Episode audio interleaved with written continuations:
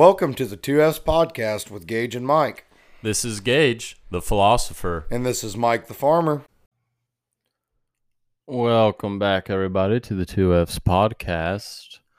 Uh, starting a little later than normal, we decided to dig holes and mix concrete first. Yeah, that was a fun time at Yep. nine o'clock in the morning. Nice little surprise. Yeah. Oh. Um, our topic today is gonna be more on the political side, as you can tell by the future title, yeah, that we haven't even decided on yet. but it will be there. Let's go ahead and kick it off with our quotes. All right. So I guess I'll go first because this is probably my longest quote I've ever had. Yeah, that's the first thing I thought.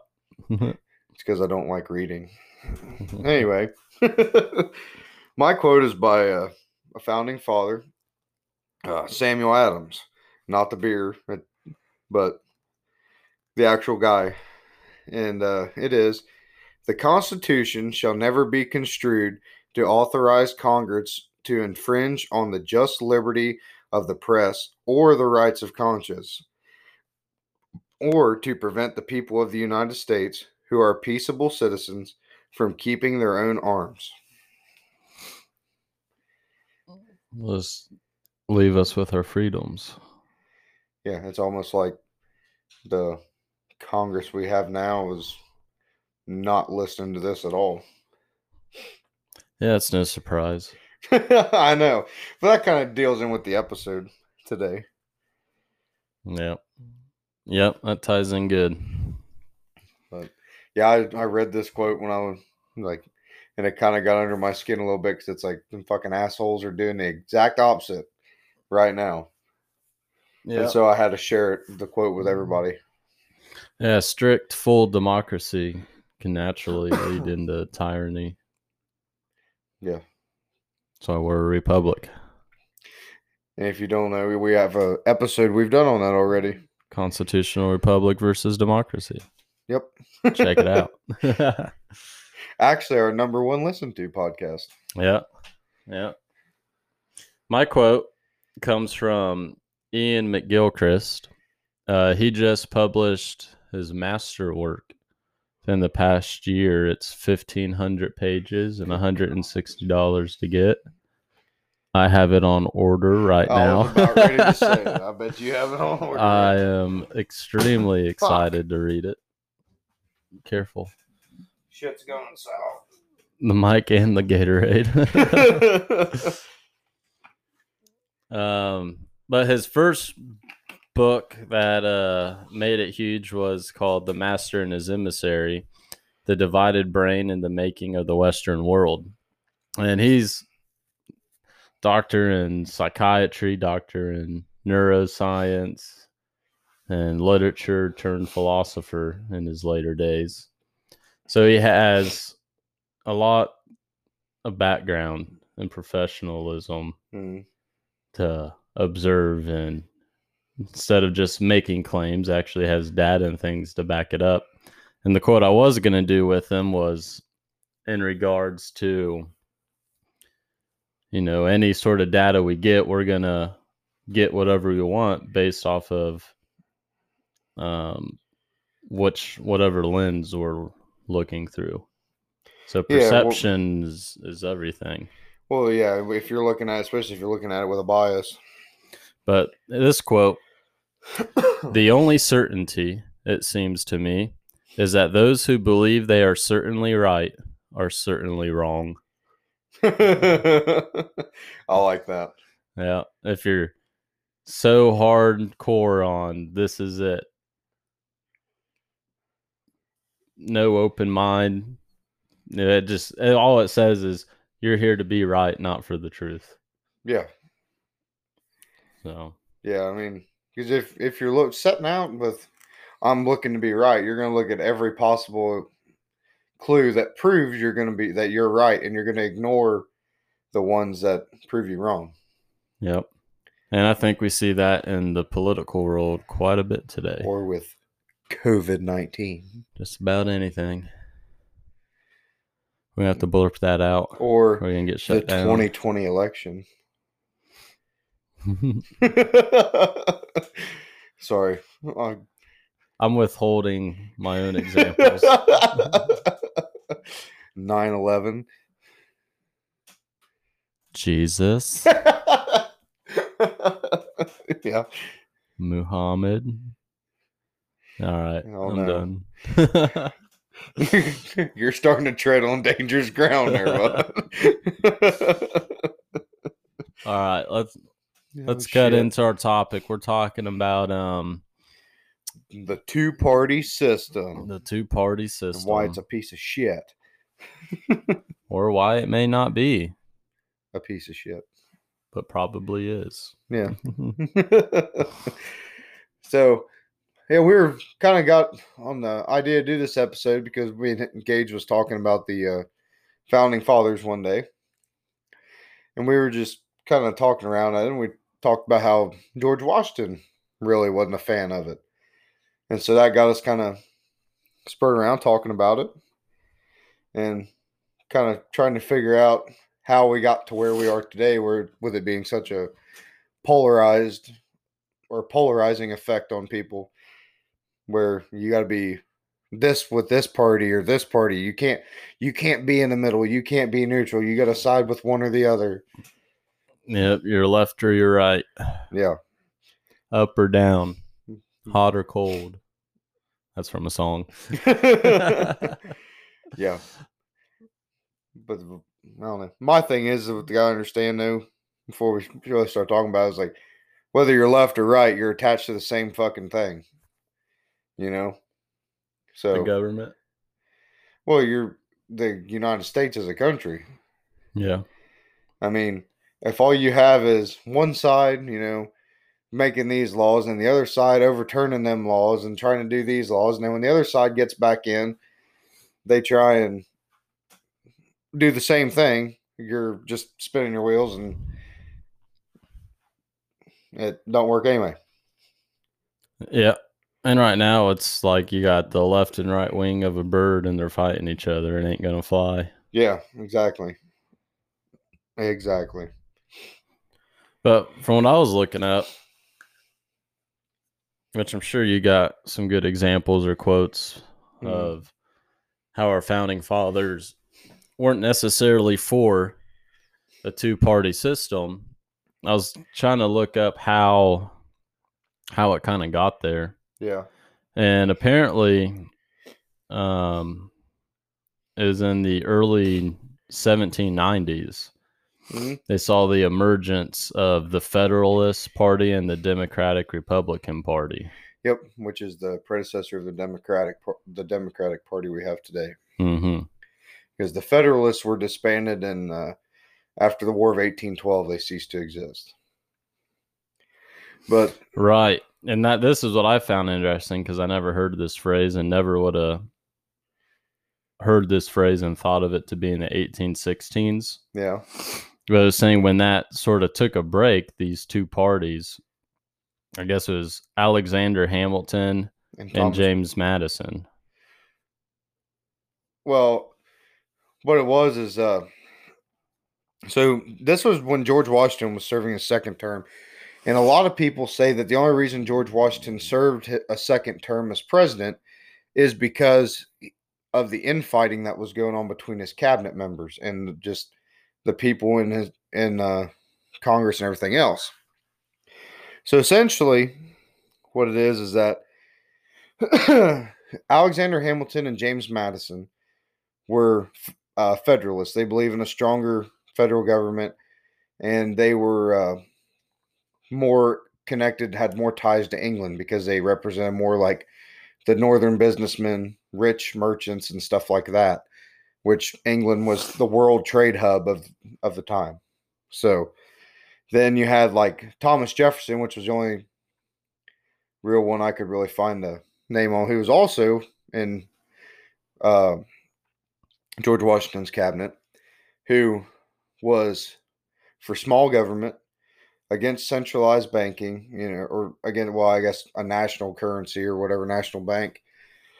and he represented more like your uh, farmers, you know, uh, work, you know, your average just everyday working man, I guess, would be your more what he represented. And that's him and uh, I want to say it was Madison, but I cannot remember for sure.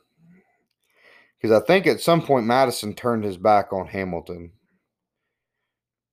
But anyway, they started the uh the yeah, Madison did. And in uh 1791, Madison and Jefferson joined forces and formed the Democratic Republican Party, which is to run against the the Federalist and Alexander Hamilton. So, yeah, I mean, And it, and just a random thought putting it together. This is all taking place in um the guy we were talking about last weekend. Ralph Waldo Emerson yeah, was all during this when he was getting political with saying we need our own American and Well, he- cut ties with thoughts from abroad and wonder how much this political controversy played a role. yeah, because he he was born what right after the or right around the War of eighteen twelve era. So I mean, he really wasn't too far after this. You know, thirty years maybe. So like his parents or his grandparents, you know, were alive during all this. So yeah, it, this all happened in, you know, and really, if you think about it, seventeen ninety one is really not that far away. I mean, two hundred and thirty years. yeah. Man, they that's and historical aspect. That's not that's not far. but And Right. it was it was after this apparently they resolved these political divisions for a decade. And they called that the era of good feelings. yeah, yeah, I was reading something about that because it wasn't because Andrew Jackson, after the War of eighteen twelve, he formed the Democratic Party, which I guess was going up against the Democratic Republican. I don't, I can't remember exactly how it went, but something along the lines of Andrew Jackson formed a basically formed the Democratic Party. Yeah, there was the um because that's when it all started again. The decade later, there was a split of the Democratic Republican Party, which was then against the Federalist Party. Yep. So the Democratic Republican Party split into the Jacksonian Democrats. Yep. What that was led by Jackson, Mhm. and then you had that going against what they called the Whig Party yeah, the by Whig Party. Clay, Henry Clay. Yeah, that's what it was. And Henry Clay, which, in case you don't remember, remember uh, Cassius Clay, who we've talked about on the podcast before. Mm-hmm. Henry Clay's his cousin, Okay, and that all ties together. yeah, so, uh, yeah, Henry Clay lost that election, and of course we know Andrew Jackson was president since he's on the twenty dollar bill. Yep. And, and uh, and that's the Jacksonian Democrats. That is what we now know as the Democratic Party. yes, And Clay, the Whig Party, is what we know as the Republican Party. Yeah, because the Democratic Party was founded in the 1830s, and then the Republican Party was founded in the 1850s. And basically, about the time they they got to what we know today was right before the American Civil War. And so all, all this arrived at there's something going on to where people saw only this or that as a Mm. solution or option. Yes. And people took sides. Well, and that's what before I, we I get to like some of George George Washington's quotes about it, because actually his farewell address was actually pointed towards the two party system, a warning towards a two party system. But the the founding fathers oh. didn't. Most of them didn't want a two party system except for one. And so, like George Washington, Alexander Hamilton, and like James Madison, they were all against, you know, the two party system. And the reason for this is because a lot of them, the English civil wars of the 17th century, which is just 100 years, not even 100 years prior to their time, had ravaged so much shit and caused so many problems. Like George Washington's family actually fled England to avoid the civil wars there. Alexander Hamilton, he called uh, political parties the most fatal disease, the most fatal disease of popular governments. Hmm. And then James Madison, he wrote in one of the Federalist Papers that one of the functions of a well constructed union should be its tendency to break and control the violence of faction. And now that's how they, the founding fathers, instead of using two parties or a party system, they use factions. Right. So just for everybody listening in, you know, because if we start saying faction, that's a party, essentially a political party. but now, who was not opposed to the two party system, which is kind of fucking weird when you think about it, is Thomas Jefferson. Hmm.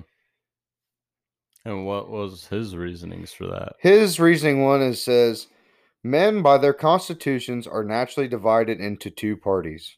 He wrote some, he wrote that in 1824. So he's kind of taking it from a, uh, I don't want to say a realist point of view, but from a very hum- humanistic, almost like he's just observes human nature because we naturally divide. There's no way around Yeah, it. there is, but at, at the same time, I think the reasoning, I, I think both arguments are solid.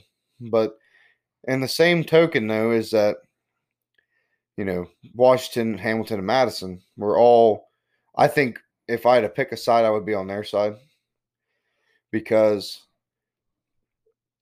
the party system it, it just gets so so separate, so polarized that it's it gets to the point like where we are now where there's you cannot be in between. You know.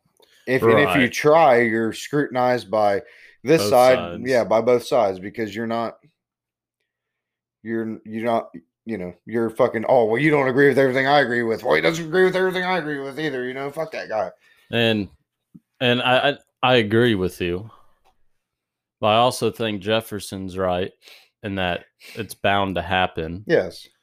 And I don't know if there if there is a political way to try and prevent it that would last. Maybe for a while it would last, but like Jefferson saying, we naturally are we're gonna it's just gonna happen. Hmm. But I feel like the only way to fix that, fix people from taking this side and this side and then fighting over it and who, whichever side wins, because you're like you said, you're always going to have that guy in the middle Yeah. taking things from both sides and presenting it, and people are just going to say no. Hmm. No, you're against us. No, we don't want that. We want all or nothing. And I feel like the only way to really change that is you have to change people Yeah. on an individual level. You have to change the way people think and feel and understand things and almost teach a um uh what's the word? Like a coming together. Oh yeah. I'm conf- Like how not not necessarily how to compromise, but how to I cannot think of the word, Unify. but collaborate together collaborate. and find find a uh, way to work it out. Almost just like you're going to start with knowing you're not going to get everything you want. Both Yeah. sides need to just have that natural. Um, I'm a lot lost for words today. um, yeah, because I'm not sure where you're wanting to. not debate, but um, negotiate. Oh.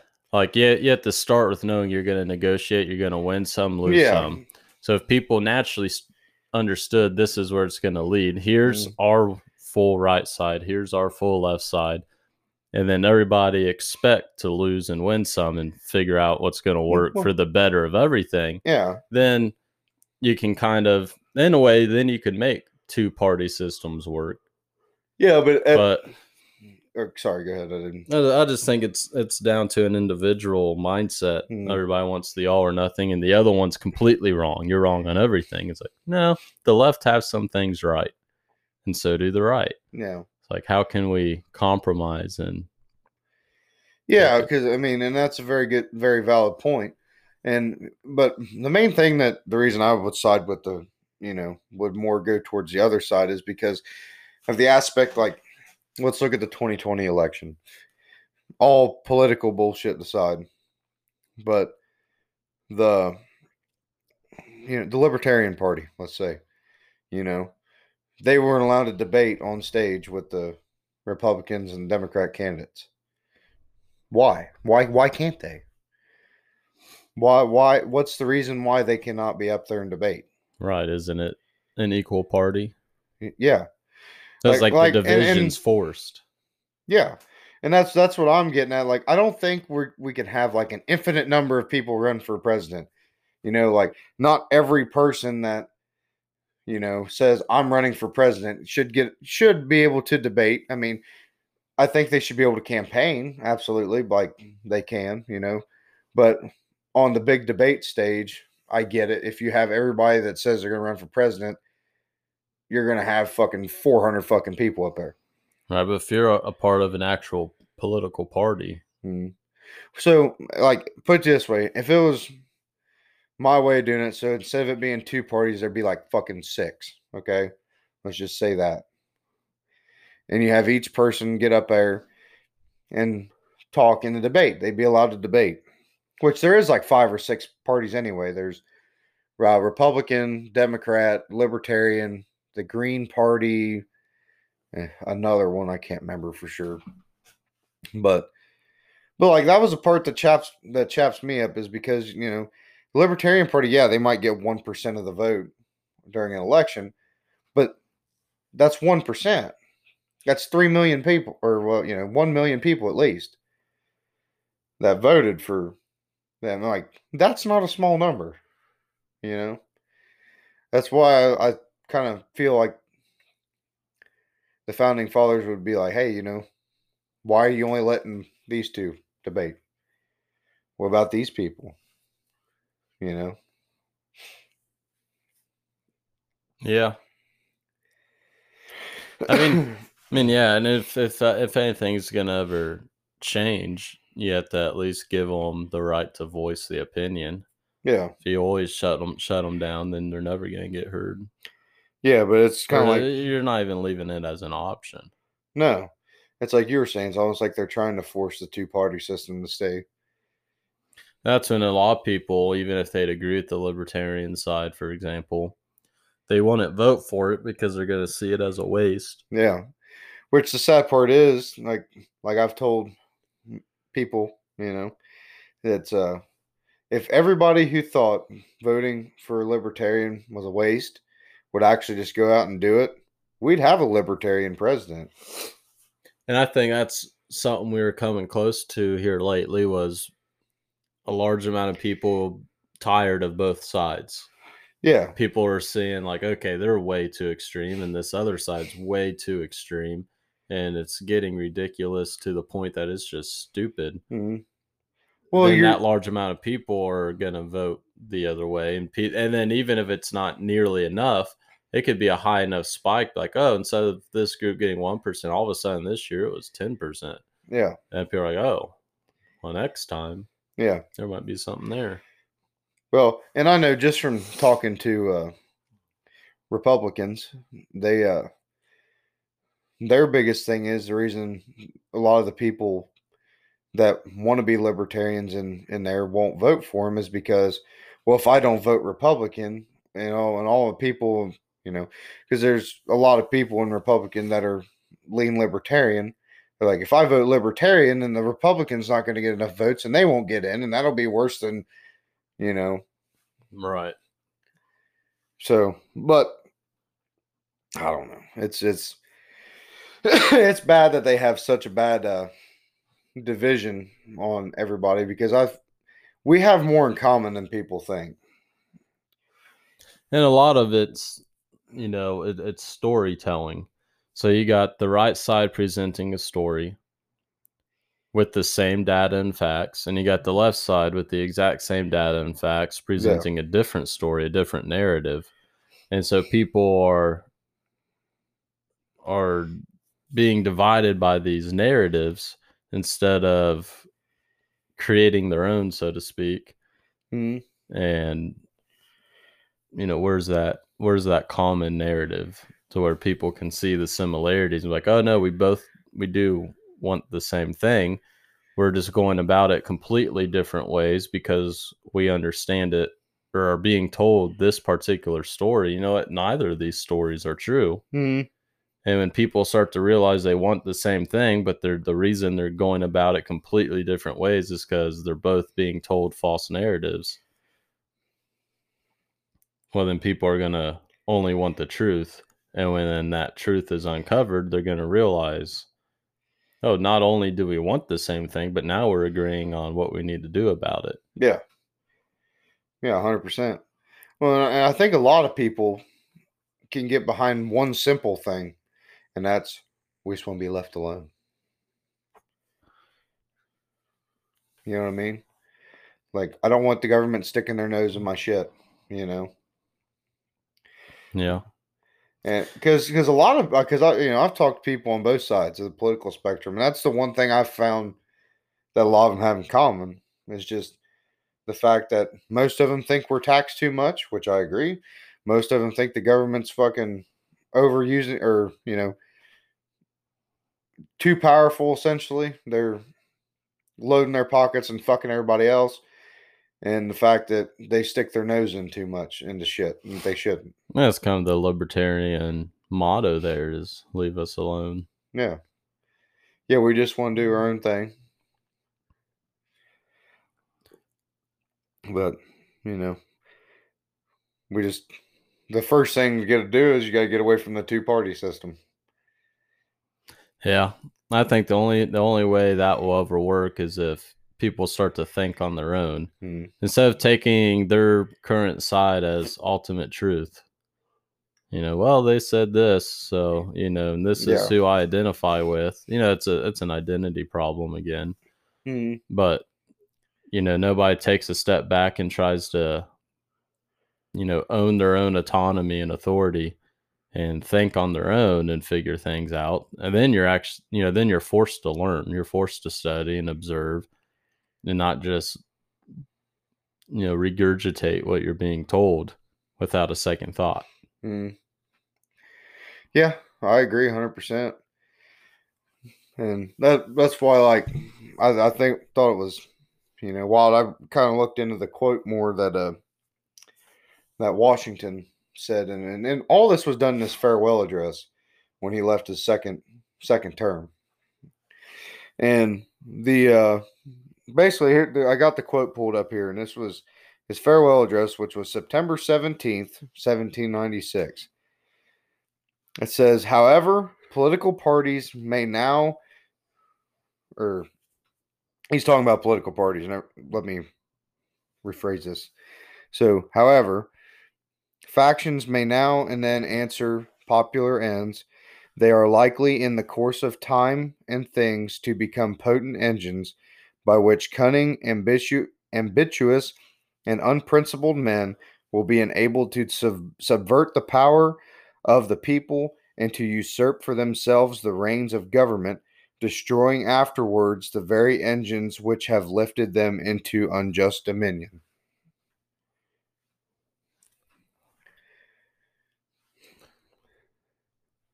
My favorite line from that is unprincipled men. Because pretty much what he's getting at, at least from what I understand right away from it, is you got people that don't hold to true principles or virtues or right intentions that use the system to get up there and then take advantage of the people in the system for their own benefit. Very deceptive. Yeah, absolutely. When I, I was looking at uh,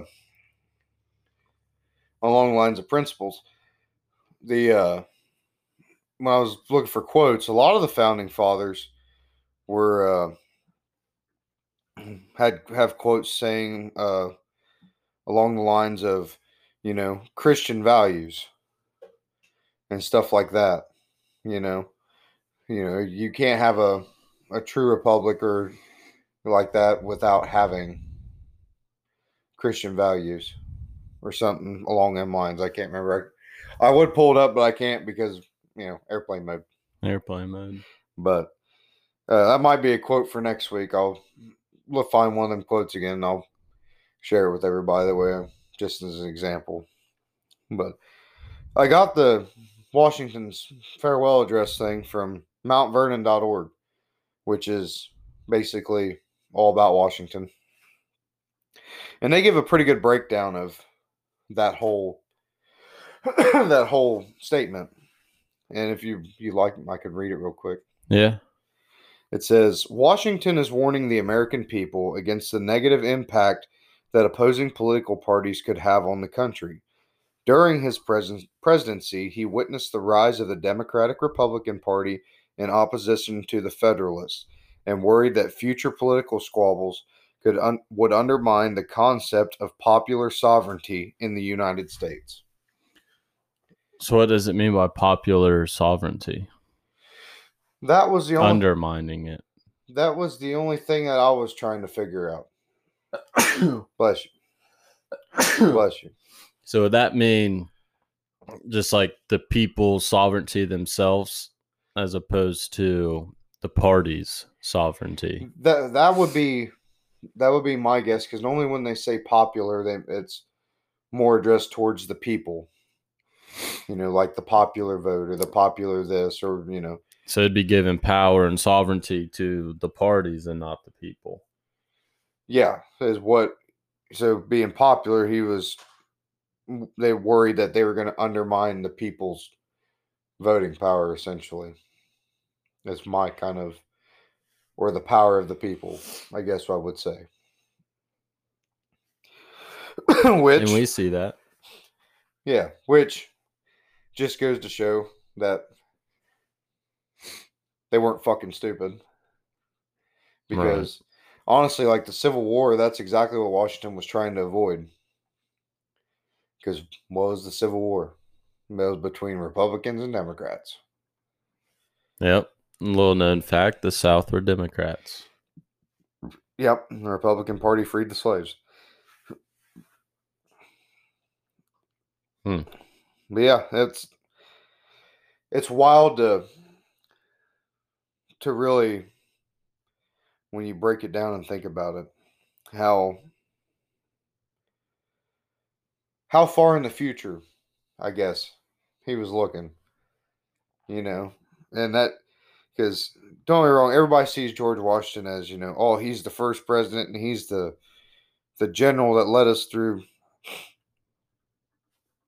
through uh the revolution, you know, which is all amazing things, amazing feats. Don't get me wrong, but I don't think it, people realize how much effort he actually put into trying to keep the country together in its very infancy. Right. Looking at all the future problems based off of things they've experienced in the past. Yeah, exactly. That's that's my biggest thing is it's like he was looking straight through the fucking straight into the future. And it's like he's like, okay, now we have our country, and it's still unstable, and it can become everything bad that we got away from very easily. Oh yeah.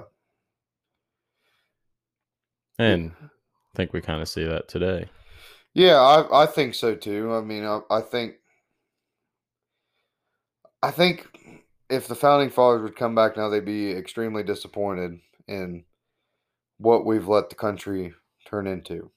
Right. I mean, what happened to we the people Yeah, and the people's sovereignty and power? It's like no, whatever the government says, whatever these parties say, we gotta listen to. mm, You know, now we're the little people yeah, because the people as a whole were supposed to be on top of the pyramid, so to speak, exactly. and now we're at the very bottom.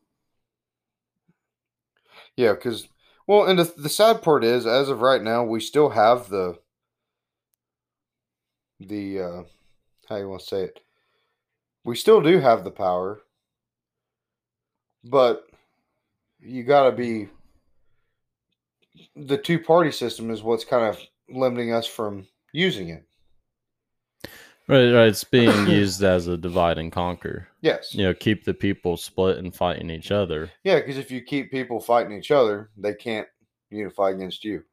Right.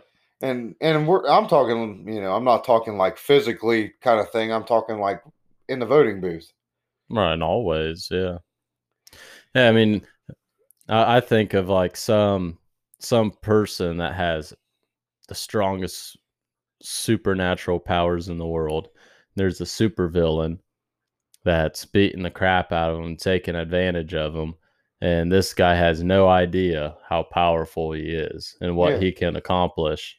And the supervillain's taking advantage of that state Mm, until one day he realizes what he has, and then then it's just boom, gone. Tides Mm. are turned. Well, and that's and that's like uh, if you want to bring up like career politicians, the people have the power to not make them career politicians. You just got everybody's just got to make a con. I know it's not a law or anything now, but you got to make a a conscious effort. Like, hey, this person's been in for fucking thirty years and ain't done a motherfucking thing. Why do we keep voting them in? Right. And part of that's just our own ignorance, laziness, lack of care, wanting things to change, but not wanting to Yeah. do anything Well, about it. and and you know, I'm not to sound. I don't want to get too political, but I'll say this: the one senator from Indiana, he came up for reelection um, last year or whatever the hell it was. I didn't vote for one simple reason: is because I knew he was going to get it because people were going to select his political party on the ballot and just vote straight that, and he was going to get in anyway. And he is a low down piece of fucking shit in my opinion. So it's stuff like that that that keeps these people in office because they're the only one running on the Democrat side, or they're the only one running on the Republican side, and yet people go in and they're like, "Oh, my party, straight Democrat." Yeah, what what what if you you couldn't do that and by each person's name it didn't have re- didn't have their political affiliation Mm. and you're kind of forced to read each person and read about them and what they want Yeah. Oh, that's I'm hundred percent for that. because then you'll go in and you're not going to recognize any of these names and you're not going to be able to affiliate with a party so you're like okay well i gotta at least figure out which of these guys are my party Mhm. and just naturally in that kind of research Yep. but then again they're going to be able to google something somebody's going to have a list of each person to vote for that party just it, it has to start with the individual Yeah, but changing the world, changing each individual's mindset of caring and realizing But you can't just choose sides. That would be a good start, though, helping with the two party system, which trying to correct it would be get Mhm. rid of political parties on the fucking on the ballot. Don't have all so and so Republican, so and so Democrat, so and so other or Libertarian or whatever. Just get rid of it. Like, Get get rid of the straight Republican option, the straight Democrat option. Get rid of both of them force people to have to figure it out for themselves because you have to educate yourself on Yep. On who you want to. But gosh, that half hour of work on your phone is just way too much. Yeah, yeah, it's terrible. You got to look up who the guy is, you know. But I, I don't know. It, it's like because that option to me has always been confusing. Which I've never. I don't think I've ever voted a straight ticket. I don't think I ever have. So, but I think most people is like, yeah, I gotta go vote. One button. one button and done you know no i'll i'll be the guy i'll go through everyone and do it the way i see fit yeah. so i don't know Yeah. People need to not be lazy and take responsibility. absolutely and and my thing is is this too okay you hear a lot of people complaining about you know the government and this and that a lot of it can be done at a state level Like, you can run for state office. You can run for government, you know, the federal office. You know, if it's if it's irritating you bad enough, run for office. I mean, it's literally that that simple. This one guy I watch on YouTube, Brandon Herrera. He's running to replace the Republican nominee there in uh, Texas in his district in the U.S. House of Representatives. He's going to do that because he's sick and tired of the way he was doing. And he's like, you know what? Fuck him. And if we all had that kind of attitude, shit would be a lot different. Yep. But then you have to actually be knowledgeable about what's going on. Yeah. yeah. You can't be ignorant. You got to be. Yeah, like uh, everybody's complaining about high taxes and inflation, and they all just blame the other side. It's Mhm. like, how about we really look into it and see why is this happening and what are the direct causes and correlations? And it goes way deeper than oh, political parties and who's Yeah. president at the time. Well, it's way more than that. Oh, absolutely. Oh, it goes so deep. It's like you look at it this way: how somebody that's making one hundred seventy, hundred ninety thousand dollars a year, fucking coming out of office in like ten years, being fucking multimillionaires. Yeah. You know, Also, I mean, there's there's party, there's corruption, eh, there's just it's a fucking mess. I was talking to somebody, just met him, and we were talking for a while about random things. And taught, I'm building a, a fence, and we were talking about how how expensive it is to do something that simple. And immediately he goes, "Yeah, this inflation because of Biden, and it's all Biden's fault." It's like, okay, sure, but um, it's way more than just oh, this person's president, so it's his fault like there's a lot of factors and a lot of people that are Mhm. making this happen that go beyond parties and who's president. Oh president. yeah, And that's what you need to look at and focus and learn about to see how this actually happens. Mm. Oh, I'm with you. I'm with you 100%. I mean, you can't just blame whoever you want. I mean, there has to be a a reason to it. So, Oh, then just saying, oh, it's Biden. It's like, oh, I thought we were, you know, uh, you're you're treating the president like a like a king. He makes all the final rules and decisions. yeah, that's a It's good like, way what do you mean? Oh, it's Biden. That- Sure, maybe some of it, whatever, and Yeah. who he put in office for these different things. But what about the people we put in office and all these other things? And what what's the other side doing to try and counteract it and argue and fight for it? Mm. really nothing. They're standing by or whatever, or not. They kind of want it too. What what are people benefiting from all this? Mm. yeah, yeah, I'm with you there. But Right. it, it's, I don't know. It's, it's a lot. It's, it makes you really think, and I hope, hopefully, all you guys been listening. It kind of makes you think a little more about who you're voting for, and what what you can do in and of yourself to help improve the country. Because, in my opinion, I ain't gonna lie, we're kind of in a a tough spot right now. I mean, yeah. Oh well. But uh anyway, you want to move on now we've got through all the, the depressing downhill shit. you, yeah, you want to go into our random facts? yeah, yeah. Uh, just one one more comment on it. Oh, okay. Yeah, I'm not gonna read this all because it's a really long quote from um, a book somebody wrote where he talks about these um, these two sides, and he, he kind of tries to explain saying when you have two sides, and it's mainly revolved around what other whatever big current problems going on nationally or globally. And when you got the two sides, they present it as this answer or that answer. And he's Mm. saying neither. He's saying that it trivializes everything. And, you know, this side's hardcore this, the other side's hardcore this. and neither of them are going to work and it's like both sides know it but that's the only they have to do the opposite of the other and it just the gears don't work Mhm.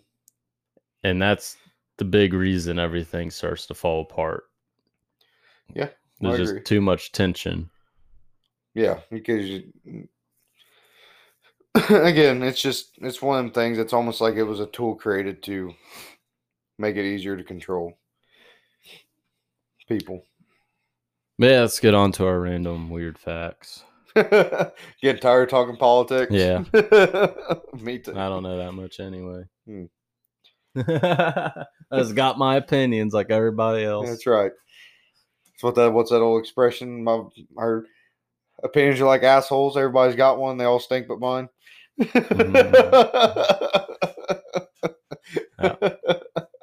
i like it anyway, so if you want to go ahead, what's your uh, little fun fact? Aust- the country Australia is wider than the moon. It's wider, wider, Wider. Oh, Wider than the moon. The moon sits at 3,000. Well, here, let me not use the metric system. The moon. system. the moon is 2,113 miles in diameter, while Australia's diameter, east to west, is 2,485. So it's about 300 miles longer than the moon. oh, that's cool. Yeah, that was kind of weird. That's a cool little fact. I like that. Well, I'm glad you used real measuring units and not fucking, not the metric system. So everybody listen from countries that use metric system. It's the wrong system. it's the wrong system. How many men have you guys put on the moon? Anyway. Nobody's put men on the moon. Shut up. Conspiracy podcast. well, my fact is Cleopatra was not actually Egyptian. European. She was Greek. yeah. She was a direct descendant of uh, Alexander the Great's General Ptolemy. Because after Al- Alexander the Great, which we all know, conquered Egypt, hence the city Alexandria and all that. but after he, when he died, he had no he had no heir. So all his generals divvied up the kingdoms, and that's how you know so and so got Greece and so and so got Turk, what is modern day Turkey, but had I can't remember the ancient name for it. But Ptolemy got Egypt. Well, every every pharaoh up to Cleopatra was all his descendants. Now, I'm not saying she was like 100% Greek. She was probably, you know, she probably had Egyptian blood in her. But at the end of the day, her family was Greek. Hmm. And she still could have been pure blood Greek because a lot of Greeks settled there after the Alexander the Great took it over. So, but anyway, they're what they're saying is, of course, they've never found her body, but what they're saying is that there's a very high probability she was Greek. Hmm. It's interesting. Yeah, that's wild, ain't it? The last pharaoh of Egypt. A Greek. Got fucked up, ain't it? Uh, yeah. That no, I'm not gonna get into that. I was gonna get into biblical history of how they kind of viewed that differently than just strictly bloodlines. But yeah, it's interesting. Yeah. All right. But you got a song you want to recommend for the people? Why, I'm most certain that I do. Once I open it up. You don't have one prepared, do you? you do yours. Ladies and gentlemen, he is unprepared. All right, I'll go ahead and do mine. I'm going to do Who's Gonna Fill Their Shoes by George Jones. A classic. Absolute classic. I love it. All right. I like it. I never heard it. Yeah. He talks about the uh, all the old country music. sing- You know, going wrong, he's an old country music singer, but he's talking about the ones before him. You know, talking about well, when they're dead and gone, who's gonna fucking fill their shoes? And he ain't fucking wrong because after these old guys have been fucking going away, new country music fucking sucks. All right, I got one. Um, it's kind of a depressing yet calming, hopeful song. A calm depression. Yes, a contentment, if you will. it's by uh. This is the only song I know of this person, but it's by Kina or Kina Kina Grannis. no idea. It's called For Now. That already sounds depressing, just the title. Pretty good one. Pretty good one. Hell yeah. So we hope you guys enjoyed the episode this week. And uh if you like it, follow us on Twitter, Facebook, Right. rate us. Comment, please. Comment, tag us in something, fucking whatever you want to do. Get our attention, especially if there's something you want to hear. If you think the you know, tell us how we're doing, you know, anything like that.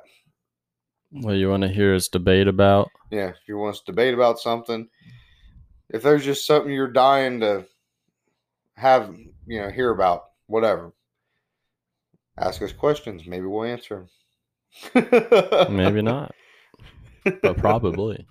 Probably. All right. Till next time. Yep. Y'all take care.